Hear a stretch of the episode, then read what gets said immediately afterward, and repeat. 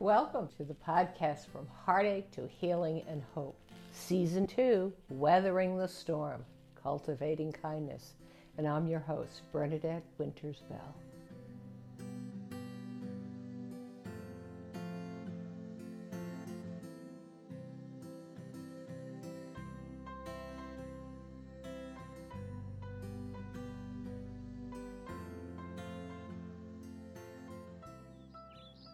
Welcome to my podcast, From Heartache to Healing and Hope. And don't I have a very special guest for you today? This is Nick Kelsh. He has a very eclectic and interesting background. Nick, welcome to the podcast.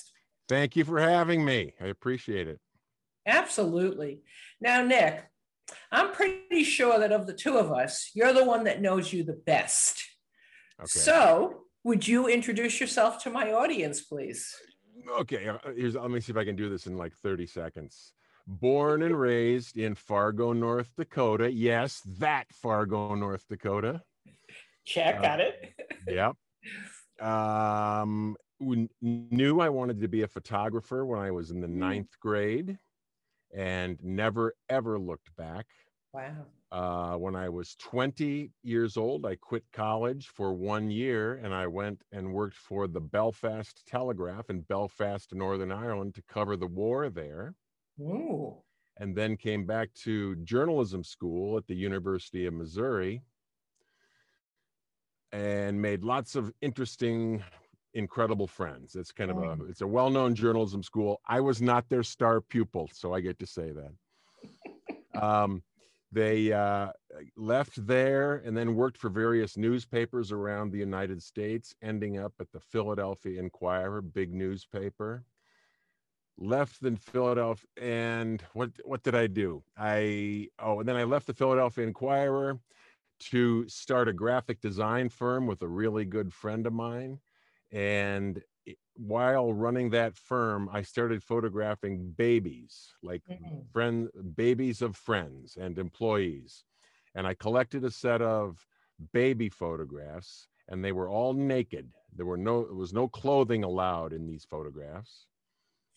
And then somebody or actually not somebody, three different women said to me, "You need to get Anna Quindlen, the writer, to write this book with you." Mm. And I tracked down Anna Quindlen. It was amateur detective hour, tracked her down and talked her into it on the phone. I'll keep this story relatively short. I said, Anna, we have mutual friends. I've got some photographs. I'm looking for a writer. And she goes, I'm sure they're wonderful photographs. I can't do another project. I'm really sorry. I said, Will you do me a favor? Will you just look at the pictures? She said, Okay, I'll look at the pictures. Anna is like a really wonderful person. So we mm. had this 45 second conversation. So I pack up these, t- I, my 10 greatest naked babies photographs, which ended up being the title of the book, Naked Babies. And Anna sent me, I FedExed them to her. The next day, she called me up. Oh, no, she didn't call me up. She, she sent me an email and said, Why the hell didn't you tell me these were pictures of naked babies? Of course, I'll do this project. Uh, yeah. So we did two books together, and we were on. I'm supposed to tell you this stuff on these, you know. I we were on the Today Show a couple times together. We were on uh, Oprah uh, a few times together, and um, then a publisher in New York. This is like way longer than 30 seconds. I'm so sorry. Um, you put you that um, boundary on it. Yeah, I'm i did. I did. Okay, Hey, somebody saw me on Oprah and called me up and said, "Hey, you want to write a book about photographing babies? Because everybody out there is going to want to know how to take pictures like this." And I said, "Sure." So I that was the first of the nine books that I wrote for amateur photographers. Now I have a website called How to Photograph Your Life, and I teach amateur photographers how to photograph, just like the title says, their lives. And that's where I am now. I'm in, well, I, I actually, I'm in a little town in New, upstate New York, Treadwell. And that that is a whole nother segment of the story I haven't told you right now. Okay. How I got here. Wonderful. Well, that's pretty interesting. Um, what happened when you were nine that you knew you wanted to be a photographer? Well, that's very interesting that you should ask that. Um, what happened was one thing one thing that happened and was a totally memorable and life-changing experience almost and i have never forgotten the power of and i share with other younger photographers now i was in the ninth grade i went to a high school picnic but i was the school photographer but it was everybody else in the in at the picnic was older than me it was for the high school 10th 11th and 12th grade and there were two like super popular really good looking guys who were jocks and they were like really cool. And I got up the nerve to, and I said, Hey, you guys, can I take a picture of you? And they, sure. And I posed them. There was a, they got, they got behind a bush and there was a hole in the bush and they put their faces through the bush. And I took a picture. And a short time after that, after the faculty advisor for the yearbook got the photographs, he walked down the hall and stopped me in the hall and said, I got to tell you something. This is the best photograph taken by a student I've ever seen. Wow. Yeah. And I'm sure if you looked at it, it's the amateur hour, you know. But um, let me put it this way the bar wasn't too high on that one. but you reached it and surpassed it anyway. Absolutely. Absolutely so I got a big pat on the back early, and then we moved into a house, and uh, this guy left a lot of serious darkroom equipment from like 1948. You know. Yeah. And uh, so I like figured out how to do it, and uh, so then I um went I went to one year of college locally in Fargo at North Dakota State and then I took a year off and I went and worked for the Belfast Telegraph which was the big newspaper in Belfast and this is like in 1972 this is at the height of the troubles in Belfast people are being killed and car bombs are going off was that hard to get that to get that job that was that a time? weird all you had to do was write a letter to Eddie Sterling. And he said, This kid sounds pretty interesting. And he wrote me a letter and he said, If you come on over here, I'll give you a little bit of money to live on and you can stay for a year. It was insane. Yeah, really. It was insane on his part. I mean, you think about insurance implications and all this kind of stuff. So, I mean, I, I got a four minute story about Belfast. Do you want to hear it? Yeah, I do. Okay. Absolutely. Well, so I'm walking down the, I get off the train in Belfast on a Sunday morning, like at 7 a.m. I got all my gear. I don't even know where I'm going. Don't even know where I'm living. And, and I'm, sta- I walked to the Belfast Telegraph office and they had a whole bunch of glass enclosed pictures taken from Belfast, wrapped all the way around the building. Belfast Telegraph is still a large newspaper. It was a large newspaper then and it was like all these you know pictures of cute puppies and women with cleavage which is what british photographers like to photograph right mm. but then there were like three photographs there of like ira guys with masks on practicing shooting out in the in the woods and i'm looking at this stuff because i wanted to go there and cover the war right and this guy comes up to me and he walks up behind me and he goes you must be nick kelsh right? And it wasn't John Lennon, but um, he, you must be. And he he was he was from Scotland and and uh, England, and he goes, "I'm a photographer here. I took these photographs." And it was the guy who shot the war photographs. And he goes, "Wow, yep, yep, yep."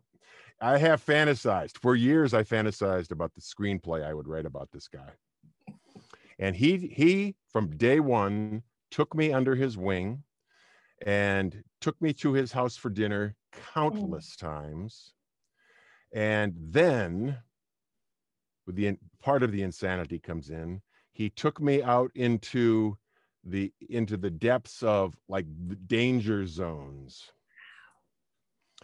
Yep, and um, he uh, he was tight with both the IRA and the UDA, which was the uh, Ulster Defense Association, mm-hmm. but they were the it was the uh, um, Catholics and the Protestants, militant right. Catholics and Protestants, right?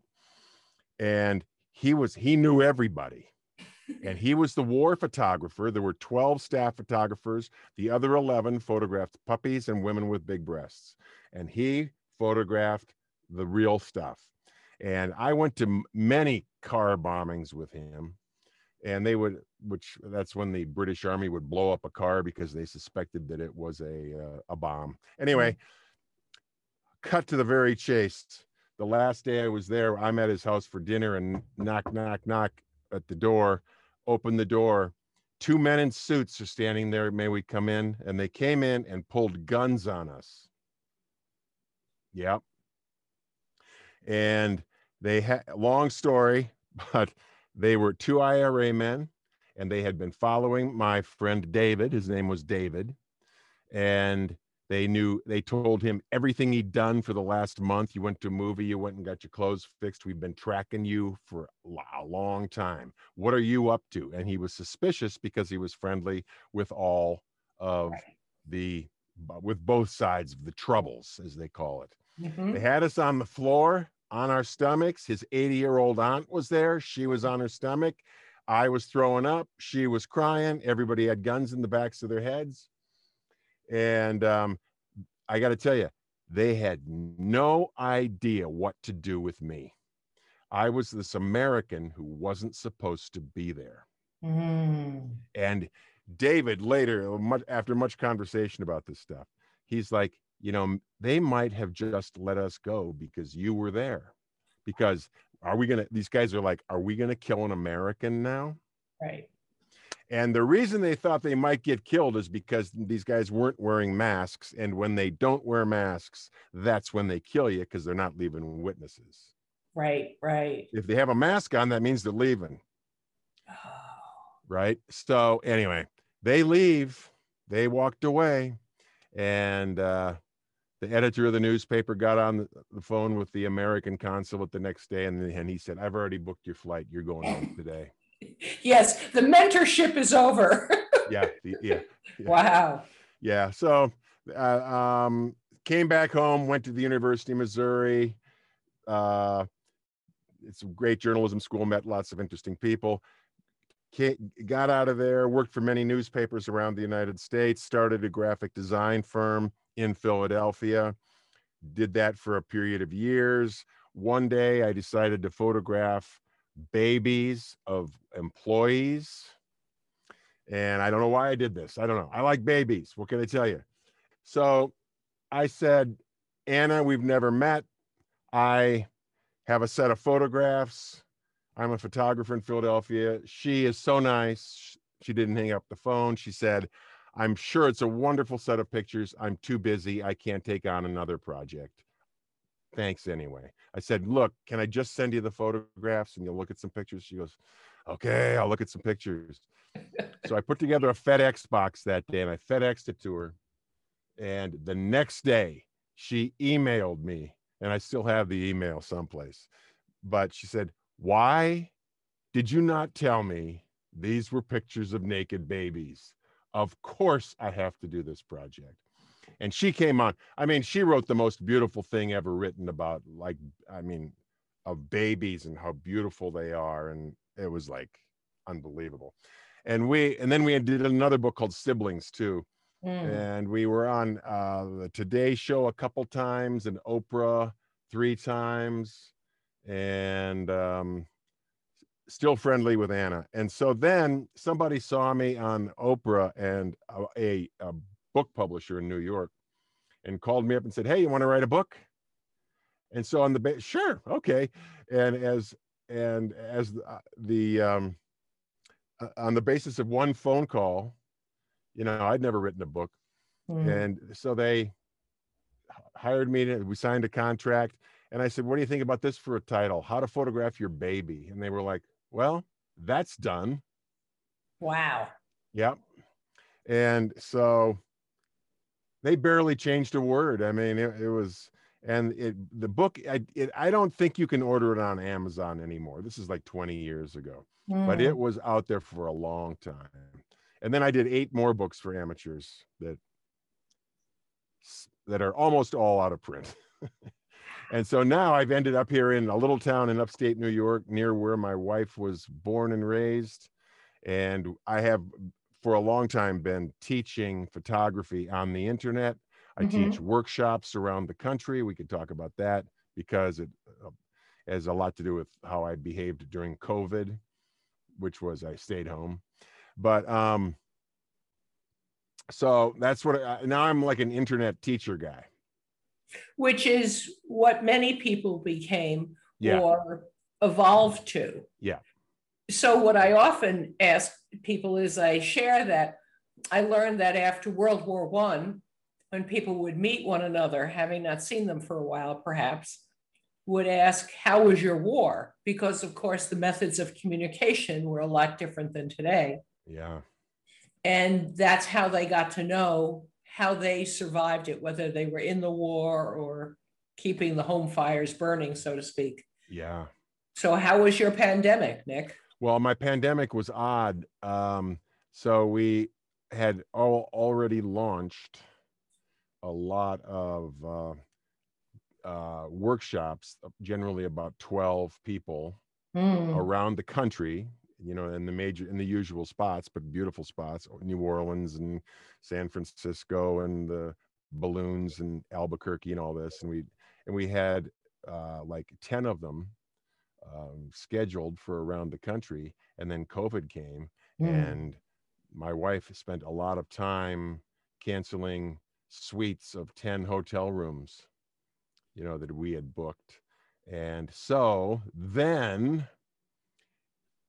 not quite spontaneously, but kind of serendipitously, is that the word?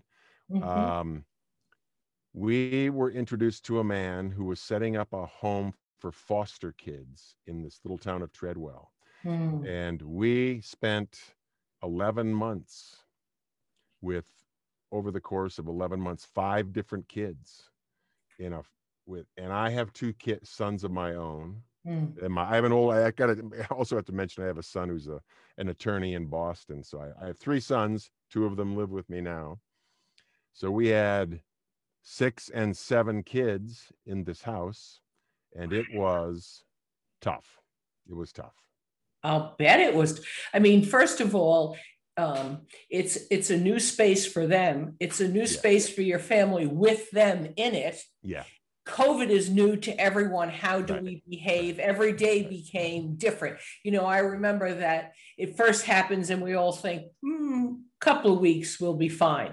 Okay, when spring is over, we'll be yeah, fine. I know, I know. And summer, oh, it's summer, it's warm, it's not so bad. And we all had an anticipation with no real reason to that it was going to be better in the fall. And we learned it became exactly the opposite. So yeah. We were constantly trying to change and process the information and live so I can only imagine how difficult it was in the house. Yeah, we had, I mean, you know, masks and arranging for schools for these kids, and right. it was which uh, all that that office uh, paperwork stuff got dumped on my wife, and mm-hmm. um, it was, I mean, we really got a big taste of a system that is just barely scraping by. Mm. And throw in kids who are obviously, you can imagine every kind of damage they have, but mm. um, uh, violent. And it it was it was tough. Yeah. It was tough. I mean, and then we learned that you know it's people like us, people who say, "Well, we just want to make the world a better place and then you find out later that we're like these we're the standard person who comes in and you say that and the people who run the place say things like well we've seen people like you before you know you just you get kind of get chewed up and spit out right right the the uh, wolf goes after the lamb and uh, attacks right. it and That then says, right. okay, how long are you in this for? Sure. Yeah, it was like 10 and a half months or something like that, which Mm. was a, actually a long time. Well, Uh, when you're in it, it's forever. yeah, yeah, yeah, yeah, yeah. Yeah. yeah. Wow. But I mean, you know, here's the deal. Every kid was a good kid. Mm, That's, you know, I could still, I can still go down the list and say, well, she was a good kid and he was a Mhm. good kid. But when you, when there, are when, when stuff starts falling apart, then it's not so good anymore. But, you know, they're damaged. yes, I mean, it's, it's like heartbreaking. absolutely. And this wasn't just one child or No, a parent's right. siblings. Yeah, yeah, yeah. And, you know, whenever we go through as humans a loss, a trauma, someone's death or death to a situation, say, yeah.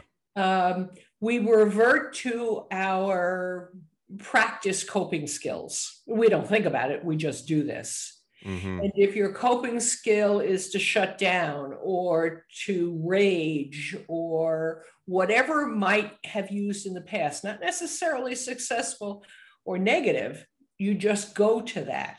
mhm, And that's where you see it gets amped up, everyone's reactions, mhm. um, and becomes really tragic in the situation because everyone is operating um, right on the edge of their little cliff. Yeah, Yeah, yeah, yeah. We had no experience, you know. right. we were inexperienced. Let me just say that. We, Right, We're right. undertrained. I mean, it's it's you can't train people. It's I don't know. Well, it wouldn't hurt. It- They You know, tr- at they least- tried. Right, right. That's the that's the boy. That was some kind of learning experience. It so to was. For And you. it, and as my son said, my my 16 year old son Mm. said, "Well, at least I have my college entrance exam idea finished." He's all finished with that essay. Why I want to go to college. Yeah, I said, "You know, that's not a bad idea. We should down and take some notes right now while it's fresh That's in our right. minds." Absolutely. Right. Well, it's certainly um, a teaching moment for all of you. A moment, a month. Uh, you know, a thesis. You know. Absolutely. Wow. And so, how was your COVID post being uh, parents or foster parents?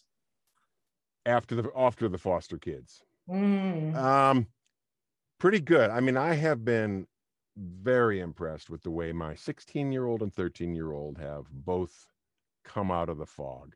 mm, My 16 year old's at the top of his class in, in a pretty big high school, and and my um 13 year old is in the top 5% at least of his class and he's the the the biggest pain for him was during covid because we came up here and one of the selling points for him was that he, we came from a waldorf school in philadelphia if you know what that is well I do. I something. do. Waldorf school doesn't have a football team, much less a baseball team or a soccer team, you know. And my kid's not going to play football, but he's going to play everything else.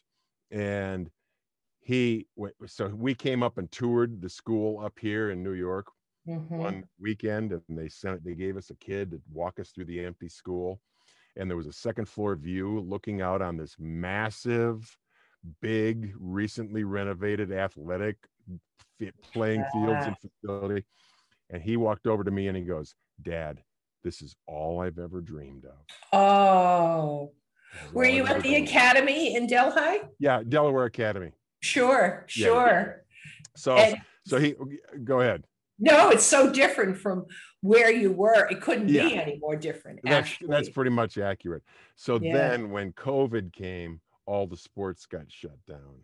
oh, So not only is he not going to sports, he's staying home with the four foster kids who, you know, none of which were whom were interested in sports at all. And right.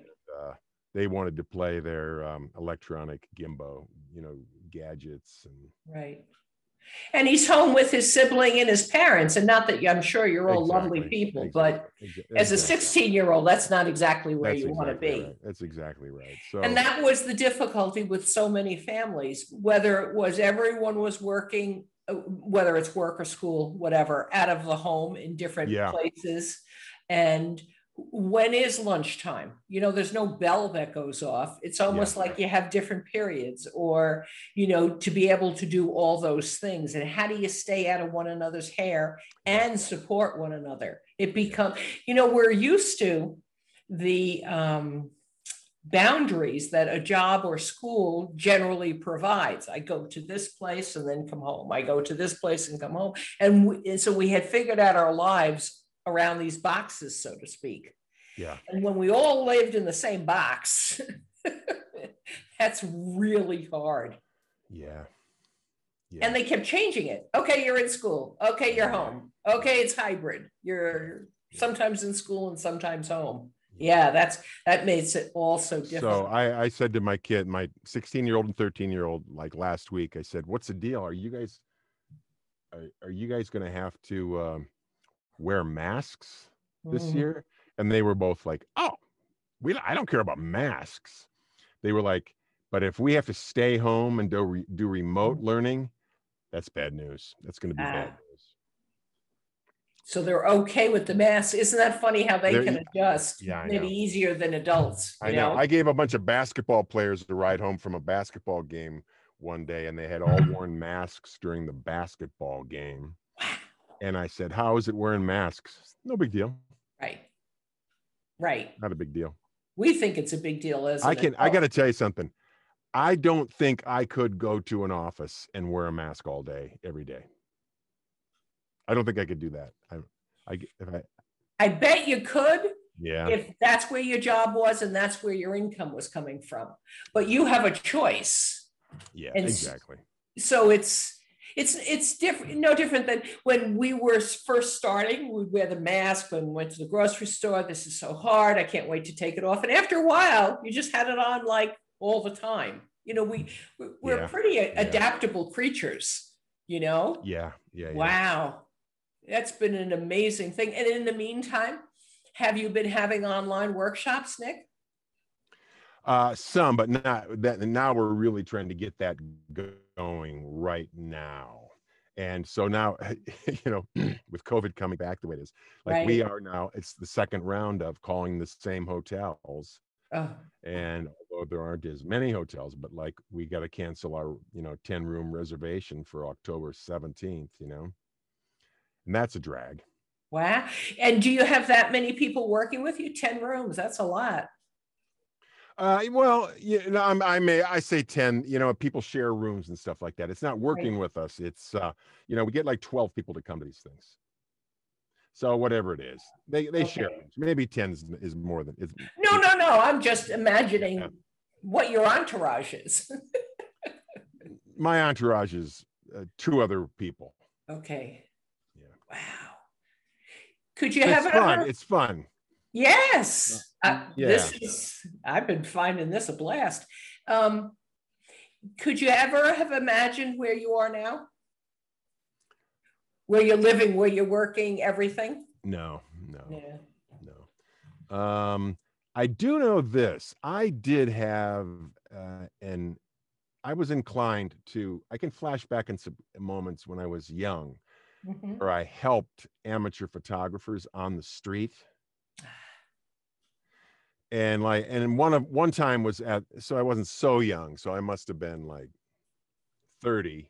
Mhm. But I was at the Philadelphia Art Museum, the Rocky Steps, Yes. and and there's a so there's a, a load of uh there's a group of japanese tourists the, and the guy is trying to tell the you know he's taking a picture a group shot of 50 people right but his camera's not working Oh, so i just walk over there and i go here i'll help you and let me see what's wrong and i don't even know what was wrong and. I fixed it right away.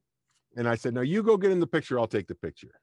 Right. And so I'll take a picture. And, I, and um, and then there was another photo another photographer there with me, and he said to me, why would you bother to do that? Hmm. Right? I know. And, and which is, I've spent a lot of time around like hot shot famous photographers around the world and stuff. And that is like a general, now, now I'm bad mouthing photographers, but it is a general uh, way of behaving for a group of people. I, okay, I, I shouldn't even go there. So I said, I'm happy to do it. I like doing this, you know, and uh, and like when going on Oprah and Mhm. t- telling somebody how to photograph a baby, it was fun for me. Absolutely. Isn't Yeah. it wonderful when we have the opportunity to do something that we're skilled at, blessed to know, Yeah, and then we're able to share it with others. It's not Yeah. something like the secret of. I remember one time, I've over 30 years working at hospices, and there was a woman who had a, uh recipe. I think it was chocolate chip cookies. But anyway, she wouldn't share it with the family. You know, it was the famous recipe. And she always said, you know, I'm never giving this recipe out over my dead body. And what her kids did, it was pretty damn funny, um, on her headstone. it said on the bottom, recipe, maybe it said for the cookies, I don't remember. Um, that's awesome. over and on the back of the stone, they put Oh the my gosh. It was Oh, that is- so funny. It was so That is I- funny. Absolutely. And so, you know, sometimes Oh. we won't share because Yeah. someone would have a picture as good as mine, or my Yeah, cookies would taste the same, or well, that is kind of in a way an American way of being, you know, this Mhm. independence and you know, um, and keep going and going and going, assuming that as we're going up, we're improving, which isn't necessarily true on its own. hmm Right. And that stopping to help somebody takes something away from us. hmm And of course, it's exactly the opposite. We feel good about helping and we've helped Yeah. somebody, you know, who may Yeah. remember that for the rest of their life. Like the mentor when you were photographing the jocks looking through the, Yeah. the bush. Right. You you remember that to this day. Yeah, I know. You know, it's just amazing. Wow. It is that- amazing. that you've been able to share and do all this. And so, what would you like to do photography wise going forward? That's a really good question. You know, my generic answer has always been I want to make something beautiful. hmm And um,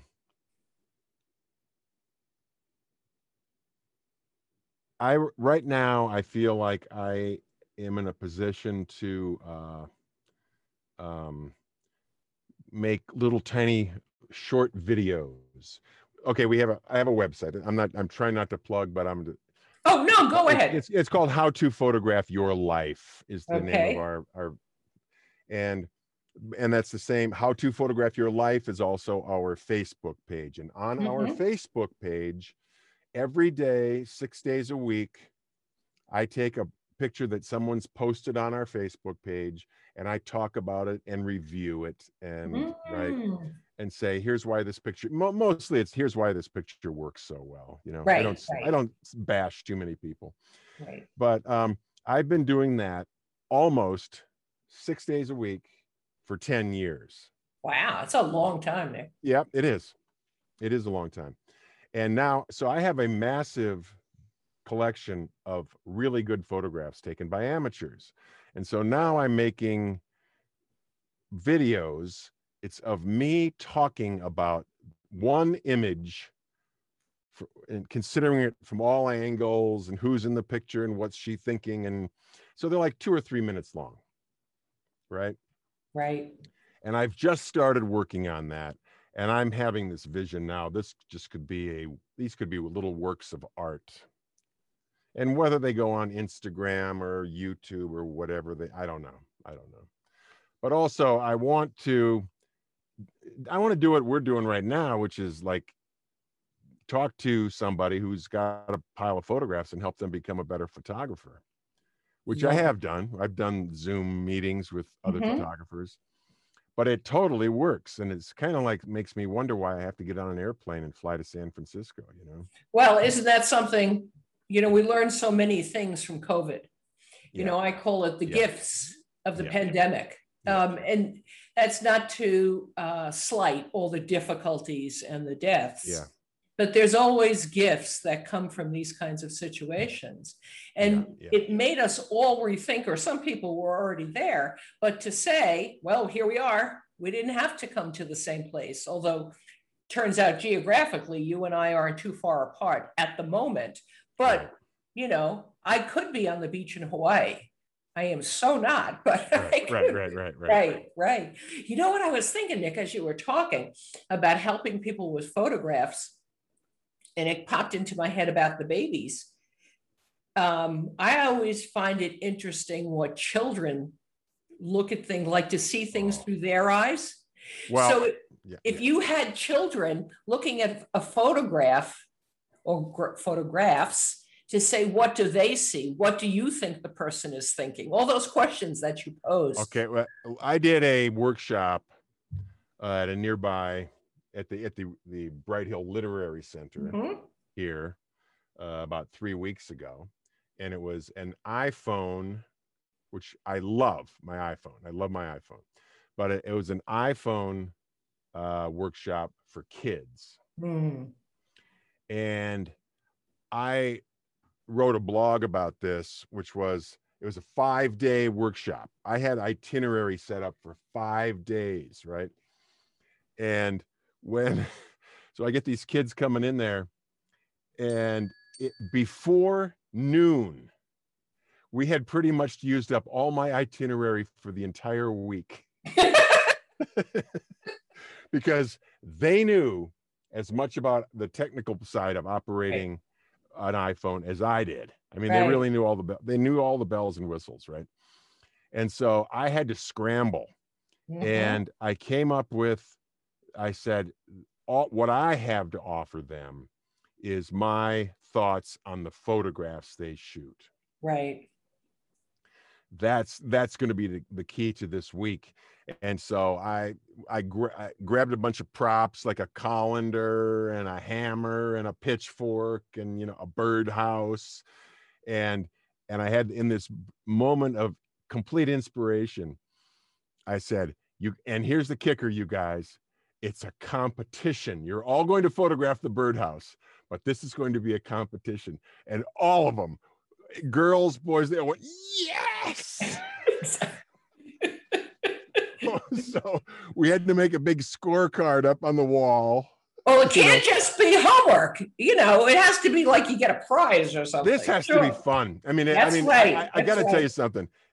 Uh, uh, summer camp workshops for kids, they got to be fun. that's right that's right And and so we had Anthony, the intern, the college student. He was the official judge, so I could wash my hands of it. oh good and move. everybody would get three minutes with every object, and we'd rotate them around and Mm. organize them. And I taught them how to organize their pictures and how to edit the pictures afterwards to make them look really good. But what I want, what I wanted to get to was, like, I had at least three kids there. Like, when I first met them, I'm thinking, I can't even picture what their photographs are going to look like. Hmm. and yet when they like this this kid i said here you got to photograph you know it's your turn to photograph the birdhouse. And, and I, I said now what do you think you're going to do you know? You got to think this through. And he goes i don't have to think this through. I know what i'm going to do. Okay And- Ab- absolutely. And we went out. He took that birdhouse right out into the middle of the street. It's a, not a busy street, and put it right down in the middle of the street and laid down on his stomach. So there's a birdhouse in the middle of the street, and it's beautiful. It's beautiful. And he he already knew what he wanted to do. And I found them to be very decisive for one thing right. They did not think very long about what they how they were going to photograph stuff. They went with their gut reaction. And at the end of the week i made a video uh, and where i reviewed every kid's work right? And so Mhm. i so i'd say and it was it, I, I made it on my iphone this little video. And i said this is carter I put his name up, and there's a picture of Carter. Carter was a was perhaps the most decisive of the decisive photographers this week. And I show five pictures taken by Carter. Look at these pictures. He he he knew exactly what he was going to do with that pen that jar of pencils. Mm. You know? And so I made this video. And then we put it out on on the web and the parents got to see it and they could mm. share it with grandparents and all this. And um everybody, not everybody, but mm. many people who watched it came to me and said, I I had zero expectations for what kind of work these kids were going to do. And yet every single kid produced photographs worthy of conversation or worthy of putting up on the wall. And I I may have helped them some uh, but I what I really gave them was the framework for like let's have a competition, you know. Absolutely. and I made it fun for them. I made it fun for them, and um, because I I can promise you, all of those kids. I mean, if you sign up, if your mom signs you up for a smartphone photography summer course, you probably have something going on to begin with. But they all really it was it was uh, it was amazing so you know i'm thinking as you're talking that this is a generation that you worked with that is used to the iphone and used to taking Absolutely. pictures totally. of yeah. everything and so it perhaps is easier to be decisive because you take a picture you don't like it you take another one you know you're not waiting for the film to be yeah. developed yeah yeah yeah and so if you had done this project 20 years ago, yeah, with I don't know, a Polaroid, for instance, or yeah. whatever, yeah. um, they might have been more thoughtful. They might have been, yes. Maybe no less interesting and talented, but yeah. the culture was different. And so their approach, I think, would be different. You know, I think that has something to do with what goes on and of course, just giving kids that opportunity can unleash, you don't even know what's there, like you said, but yeah, there right. it comes. Let me, let me, tell you how careful my mother was with her Kodak Instamatic camera. Mm-hmm. She got, she always wanted a camera. My dad gave her a camera, and this is like a big deal. You know, I, I know the price. It was 1995. Uh, so yeah, a lot of money then, right? Okay, yep, yep. So she got this camera. She was so happy. She was so careful with that camera. My sister this is true. This is absolutely true. My sister grew up on that camera in one roll of 12. There's Jill as a baby. There's Jill starting kindergarten. I'm not kidding. Here's Jill in the third grade. Then we got wow. the roll of film, and it worked. It worked. Pretty amazing. Yeah. The different ways that we document our lives yeah. and things like that. Absolutely. Yeah. And the way those the way those kids like on that Monday morning when I was starting out when I was like um uh teaching them, you know, okay, here's one you're to love this one. You're to love this one. I said, "Watch this. If you hold your finger on the screen, you know, uh, hold your finger on the screen. Let's see, I'll even do it for you. And then you, let's see, let's see. Camera open. Okay. All right. And you and and and you hold it there and then you can slide your finger up and down it'll make the picture darker or brighter. Let's see here. Hmm, you're teaching me something new. Yeah right. Okay. And i have taught that. See this? Can you see it? Yes i do. I can see it yeah. Okay and so i have taught that to grown-ups.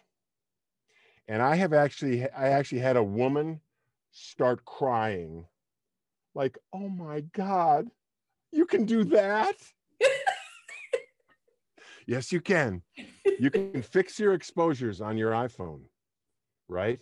Okay? So and it is i mean I, if i go to a group of 30 people uh, grown-ups right. most of them don't know about that and I was going to say, I'm anxious now to try it later on my phone, right? I mean, pe- right. yeah, people say to me, that was worth the whole workshop right there. There you go. Is that Okay, what you're fine. trying, Beatrice? Beatrice is over there trying it. Okay, okay. So so I did it for the kids, right? I go in with Right. the kids and I'm going like this. And the they're boy- like, yeah, we know that. one of the yeah, right. One of the boys looks at me and he goes, Who doesn't know that? And I said, Well, there's a lady in Omaha. And The lady in. Omaha. I swear to God, she's an idiot. What can I tell you? oh, she must be an adult. I can hear the kids rolling their eyes. That's right. Yeah, so it's a whole different uh, situation. Wow. So you've been in many different kinds of situations, um, you know, in the different ways you've worked and what you've learned and what you've shared and changing during the pandemic several times at least. Yeah. So, am I right in assuming that you have hope for the future? I feel hopeful. I, I do feel hopeful for the future. I, I I think that people are good and I think that human beings are going to figure out the uh, the climate, the environment. I do believe that, Hmm. And I'm a little. Uh, on the other hand, I'm a little worried for my two young boys who they're going to Mhm. grow up with this stuff and like what's what's it going to be in 25 years. Right. Um, But most generations, I'm sure, I don't know if our parents thought about it as directly, but maybe when, if someone was a child of the 50s and there was the Bay of Pigs with President uh, Yeah, right. Kennedy, Yeah. your parents could have had reason to pause and to say, What's the future like for my children? I can only imagine. Or, you know, when different kinds of technology or machines come into being, what kind of future is my kid going to have having to use that? You know, I do. Uh, yeah, I think I think that probably if we were able to talk to all different generations, we would learn that that they would be fearful or hopeful or confused by how the future would be for their children. And yet here we all are saying, this is what we've accomplished. This is what we have not taken care of fully. Oh, yeah, I got to turn my. There we go. And, and then we say, and this is what still has to be done, whether we're talking about being kind to one another or climate change or how to adjust the exposure on your iPhone. You know, we can all be learning and growing. So it's nice to know because being hopeful for the future to me means that we have a future. Because if we don't have hope, what do we got? That's right. Right, right. I, Well, I, I am not very hopeful for the future of rock and roll music, though. I have to tell you. And why is that? That's interesting. I'm kidding. Oh, I thought maybe. I'm okay. okay, I'm gonna I'm gonna tell you. I got. I'm gonna tell you. I got to Yes. do this. Okay. There's a, this guy's on the internet. He's on YouTube, Right. and he's like a 27 year old hardcore rap singer. Mm-hmm. Okay. And he does a really cool thing that he has his producer put a piece of music into the sound system and he's never heard of the song and he's never heard of the performer. Okay. And that guy, and they play the whole song. It's three minutes and 12 seconds. And he sits there and talks through it. And he's like, here's my reaction. And he so the he goes, "What's the name? What's the song this week?" And and he goes, "Dave, no, no, uh, Gordon Lightfeet, Gordon Lightfoot." He can't even say, you know, Gordon Lightfeet. Okay, and the name of the song is "If You Could Read My Mind." Right. Okay, all right. So he's just sitting there, just like I'm sitting here right now, and they play the music, and it, in comes the little guitar intro. Then Gordon Lightfoot's voice comes in, which was tremendous. Do you are you old enough to remember? I am. Okay. And and this guy start he's nodding his head and he goes, Oh my God. this is beautiful. Mm. This is beautiful. And he listens to the whole song and he goes, Oh, listen to those strings coming in in the background. That's Mm. genius, you know? And oh, this is, oh, oh, oh, oh. And then he goes, the song ends and he goes, That was incredible. That Mm. was so beautiful. And he goes, You know what's the, he says, You know what's wrong with the music that my generation's making? What's that? He goes, It's all shit. well, there's being honest and direct. And I was like, yeah, I, you know, I don't know. If you, I, I'm, I'm, I'm, I'm, I'm not a big rap music guy. If you ever want to hear Mhm. something really funny, go listen to Keith Richards. Richards. There's a two-minute YouTube movie about him talking about how he, how much he hates rap music. it's hilarious. But anyway, okay. Uh, Enough about rap music. Uh, rock and roll will continue in some format. It will. or It will. se- 70s will have a retro day or, you know, whatever's going to happen, you know? Well, I'll tell you a music story then. Oh, as good. long as we're sharing. Okay. Um, I had heard I follow um, Tony Bennett on Facebook and had always wanted to go to his con- one of his And he's like a hundred now, right? 95, but you're close. I am. okay. I exaggerated. Well, not by much. Okay. Um, and I had Tony heard- Bennett's one of my favorites. I My- love Tony Bennett. See, and we're getting along even better now. This is I know. great. I know. I love. I love Tony Bennett. So I heard he was going to have um, two concerts, and one was on his 95th birthday, and one was two nights later at Radio City Music Hall in New York. And he was going to be with Lady Gaga, and they have sung Oh, yeah. together before and are Yeah, yeah. friends. Yeah. I asked a girlfriend to go. She wasn't able to go. And I thought, well, all right, that's the end of that. And two days before, on that Tuesday, I was telling somebody else, and they were like, you should just go, you know? And I thought to myself, first of all, you've always wanted to do this. How many, seriously, more opportunities are you going to get? Because the None. concert was called one last time. Okay. Was it? Yeah. And they were talking about saying goodbye to New York because that's where they're both from. And I was like, I'm doing this. I checked, there were still tickets available.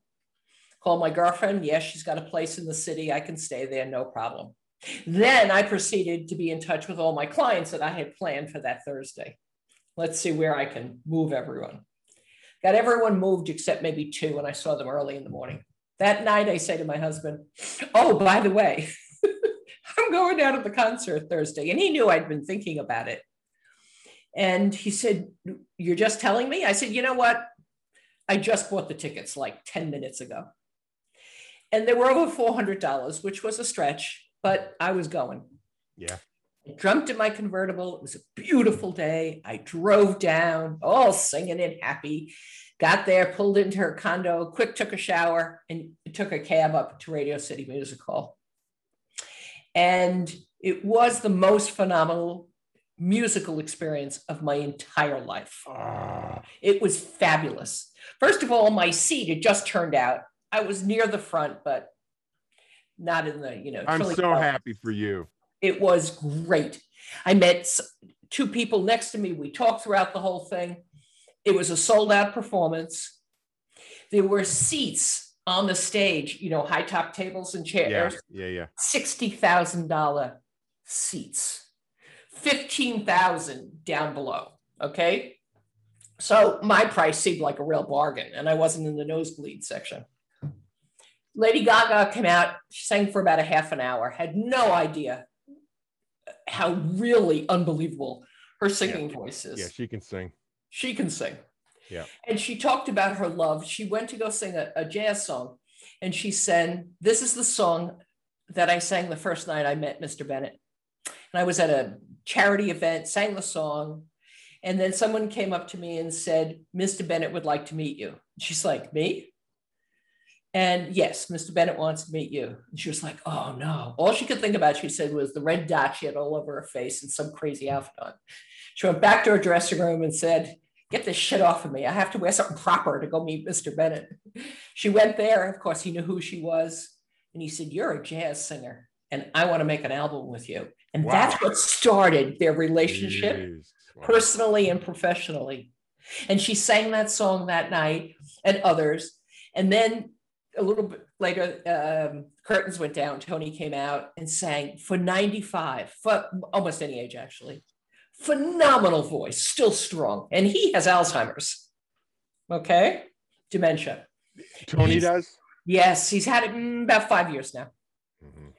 And on the piano, leaning and tapping his fingers, you know, perfect remembering everything he needed to remember for these songs. And then he came, she came out and they sang songs together. You know, I was standing and clapping and crying and enjoying the whole time. And at the very end, she took his arm and she said, Mr. Bennett, can I escort you off the stage one last time? Oh. Well, now we were all crying. And she, she's walking off slowly, and they were uh, filming it. It's going to be a TV special in a couple of months. And she's walking off very measured, and there's a camera ahead. And he stops. He's shaking the piano player's hand and the saxophone player's hand. It was a little bit to get him off the stage. And I was saying to anyone I saw that night or later, that was his last performance. It was it his last performance? Well, it wasn't meant to be he had others scheduled in Connecticut and other places. Wow. But his doctor said that um, his mind was kept pretty sharp because of the singing engagements up to the pandemic. And then because he couldn't perform after that, it was no longer medically appropriate um, and advised against him. And so I actually did see his very last performance. Oh, no kidding. Oh, right. That's great. Isn't that amazing? It was amazing. That's great. That's great. Yeah. That's very great. Save so, your ticket stub. Save your ticket stub. Oh, I didn't even think of that. It's on my phone. See, it's not even well, it well, print it out and sell it on eBay. you know what? That would have never crossed my mind. Not a bad idea, but maybe I'll just frame it instead. there are people that that like collect. I saw. I I think I have this right some guy mm-hmm. collected a ticket stub from every Eagles concert, from ah. every Eagles concert, every one, every one. And there's, you know, I don't know how many there are, 140, and it's mm. worth 2.2 million dollars. You know. Wow. Yeah. Wow. Yeah, all of them. You know, it's like that. It's I just made that up. I don't want your uh, listeners to go out and. Oh. Well, gee, here I thought now I know how to change the exposure and maybe I'll be rich because of the ticket, but really it's just the exposure that I've learned for today. um, yeah. Hey, do you want me to tell you my buddy Holly story or sure. should I we no, save it for the next for show? No, no, okay. go for it. So I grew up in Fargo, North Dakota. Buddy Holly took off from Iowa on an airplane at midnight and it crashed in Iowa, but he was on his mm-hmm. way to my hometown, Fargo. So I always grew up with Buddy Holly. Buddy mm. Holly's like a, a Fargo deal, despite the fact that he never went there. Okay. Yeah. So, so um, uh, uh, fast forward, he crashed, he died. Okay. I was working at the uh, Philadelphia Inquirer and I saw an article in the paper that said Buddy Holly's glasses and wallet and other stuff, the change from his pocket, were found in a lost envelope in the in the courthouse in uh, whatever town, Cedar Falls, Iowa. Mm. And they found it, and they returned it to his wife, Maria Elena Holly. So I had a friend who was the number two person at Rolling Stone magazine, and the 25th anniversary of Buddy Holly's death was coming up. And I called up Carolyn White and I said, Carolyn, will you guys send me to, to Texas to go to Maria Elena's house and I'll take a picture of the glasses that Buddy Holly was wearing when he died? And you can make that a special deal in Rolling Stone, a big right. picture of the glasses. Okay. So she ma- she makes all the phone calls, tracks her down because here's where she lives. You're gonna go there next Thursday, blah blah blah. So I go to Maria Elena's house. I got all this fancy photography equipment. she's in the and I, I have to tell you, I'm a huge Buddy Holly fan. I Mm. love Buddy Holly. I love Buddy Holly. Okay. So I go to her house. She's as nice as can possibly be. She's like cute and she's just so sweet. And so she's watching me set up all the stuff, and I'm photographing these glasses, and they're kind of bent and twisted because he, he Mm. was wearing them in a plane crash Mm. right? And and so I she f- watches me photograph, and she and she said, "I'm taking a photography class right now. Would you mind if I asked a bunch of questions about photography?" Not at all.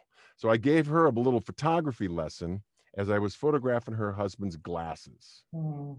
So then I said, "Okay, I'm done." And she said, "Can I play with your camera a little bit?" Sure.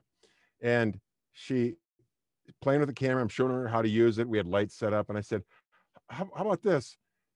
And, and I I know this sounds odd, but she was completely fine with it. I said, "How about this? I'll put the glasses on, and you take a picture of me." she goes, "Sure." I put on Buddy Holly's glasses. She takes a picture of me wearing his glasses. I now have a photograph of myself wearing Buddy Holly's glasses taken by his widow. Wow. Yeah, I know. And it's so I got there's there's all kinds of little angles on the story. But so then they opened up a Buddy Holly museum in Lubbock, Texas, which is where he is from. It's like Mhm. it's the number one tourist thing in Lubbock. Not that there's any competition, but hey, whatever. And so the I I I- I got on their site, and if you have any Buddy Holly stories, send them in. So I I wrote I wrote the long version of this story and I sent it in. So I get this phone call. The director and I sent the picture, Mm. and and the director of the museum calls me up, and she goes, "I just got your your email." She goes, "This is unbelievable." She said, first of all, you got to get these glasses are the centerpiece of our museum. It's the most iconic thing of Buddy Holly were the glasses he was wearing when he died. So they're in a case all by themselves when you walk into the museum, right? and she said, the very idea that you have a photograph taken by Maria Elena wearing them is just like, I can't even wrap my head around it. Anyway, that's my Buddy Holly story. When you were wearing the glasses, could you sing like Yeah. him too? Did that come into No. your? No, That did not happen. no. That did not happen. I tried. I've tried that. I tried that before I wore the glasses. It didn't work then either. All right, one last story and we're gone. Yeah. Um, Oh. so I went to school in Long Island, New York, uh, Hicksville High School. And Billy Joel went to the school. Well, he was enrolled there. I don't know how often he went, but um, and he played at my, hmm, I think it was the senior prom, the did he? Did he? It was the junior or senior prom. Mhm. But he wasn't someone that we hung around with because he was one of the bad boys, you know, Uh-huh. fast and loose. Okay. Um, and after, I mean, we don't know each other. But once in a while, I'd see him at a diner or someplace like that. Okay. Fast forward, I'm living on Long Island, I'm married. And um, my husband is going to do a job in Center Island, which is one of the places Billy lived. If he wasn't out at the end of the island um, at a fishing place, he was up in Center Island. And it's literally an island, and you have to cross over, and there's a, a security guard in a little gatehouse kind of thing. So my husband, who perhaps maybe looks like Billy Joel, um, comes up to the, the gatehouse, and the guard says, Of course, go right in, Mr. Mr. Joel, go right in. And off my husband goes, and he's, you know, sends me a text. Right. Of course, he he drives there, goes to whatever customer's house he's going to. He's a mechanical engineer, so it's heating, air conditioning, whatever he's doing. Okay. And he does whatever job that is. And he's coming off the island, same guy, is at the uh, gatehouse. And he starts to wave him through, have a good day. Thank you, Mr. Joel. You're not Billy Joel. My husband said, I never said I was. I just didn't want to argue with you. so my husband comes home and he's all excited to tell me the story. And so then I asked him the question I asked you. I said, "So can you sing like him now? Like you, you'll be raised up in my book if you can start to sing." Like, and he goes, "Damn it, nope, that's not going to happen." yeah. So it's amazing the different connections we have of different people in music or other ways to see the world, to experience the world. You know, it's just excellent. Well, such gratitude I feel. Oh, thanks. That you I came and we spoke and you shared. This was special. Uh, special thanks to Beatrice for her high-end engineering. Mm-hmm. It's Thank been, you, Beatrice. She's shaking her head and says, "Thank you back." And I know that my audience is really going to enjoy hearing about your different adventures and maybe different information than they've learned up until now. Um, so if you could give me the information of how they could look you up, read your books, go on your website. What sure. do you have? Right now? Here? Right now. Mm-hmm. Um, it's the website is how to photograph your life. That's one word. Mm-hmm. Dot com. Our Facebook page is how to photograph your life. Um, and that is where you can post photographs that you've taken. Beautiful. And you just never know how far they will rise up the food chain. And uh, I mean, we could do a whole conversation. I, I won't go on long here. We could do a whole conversation on the quality of amateur photographs and what they have access to and how having a camera in their hands when real life happens is professionals can't even compete with that it's it's mind blowing the stuff that uh, this, that amateurs get, and um, I love it. And, and what I would like to do is hear about all of that information and then yeah. show the photos that you're speaking absolutely of. so i could come on and show 10 photographs i mean talk about right. 10. And I would like to have different age groups, the kids, sure. all different age groups, and separate from one another, and then tell us what they see in the photographs, what they see the person thinking, or yeah. what they think is going on. Yeah. I think that would be fascinating. It would Excellent. be. Okay, one moment. Beatrice, let's book them. That's great. Okay, yeah, we're that, done. That would we be fun. It. That would be really fun. That would. Really then we'll do it. Then we'll do it. Wonderful. Okay. Thank okay. you so much for being just my pleasure. Guest My here pleasure. on the podcast from heartache to healing and hope. Thank you.